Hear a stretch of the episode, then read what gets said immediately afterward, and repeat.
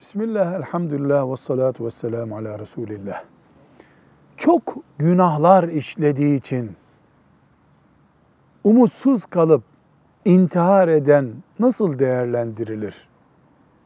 Sorusuna cevap şudur. Asıl günahı o zaman işlemiş olur. Çünkü intihar etmek en büyük günahlardan birini işlemek ve sonsuza kadar tövbe kapısını kendine kapatmak demektir.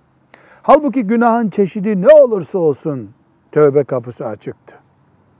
Şeytana elini kaptırmıştı günah işleyerek, bu sefer boynunu kaptırmış olur.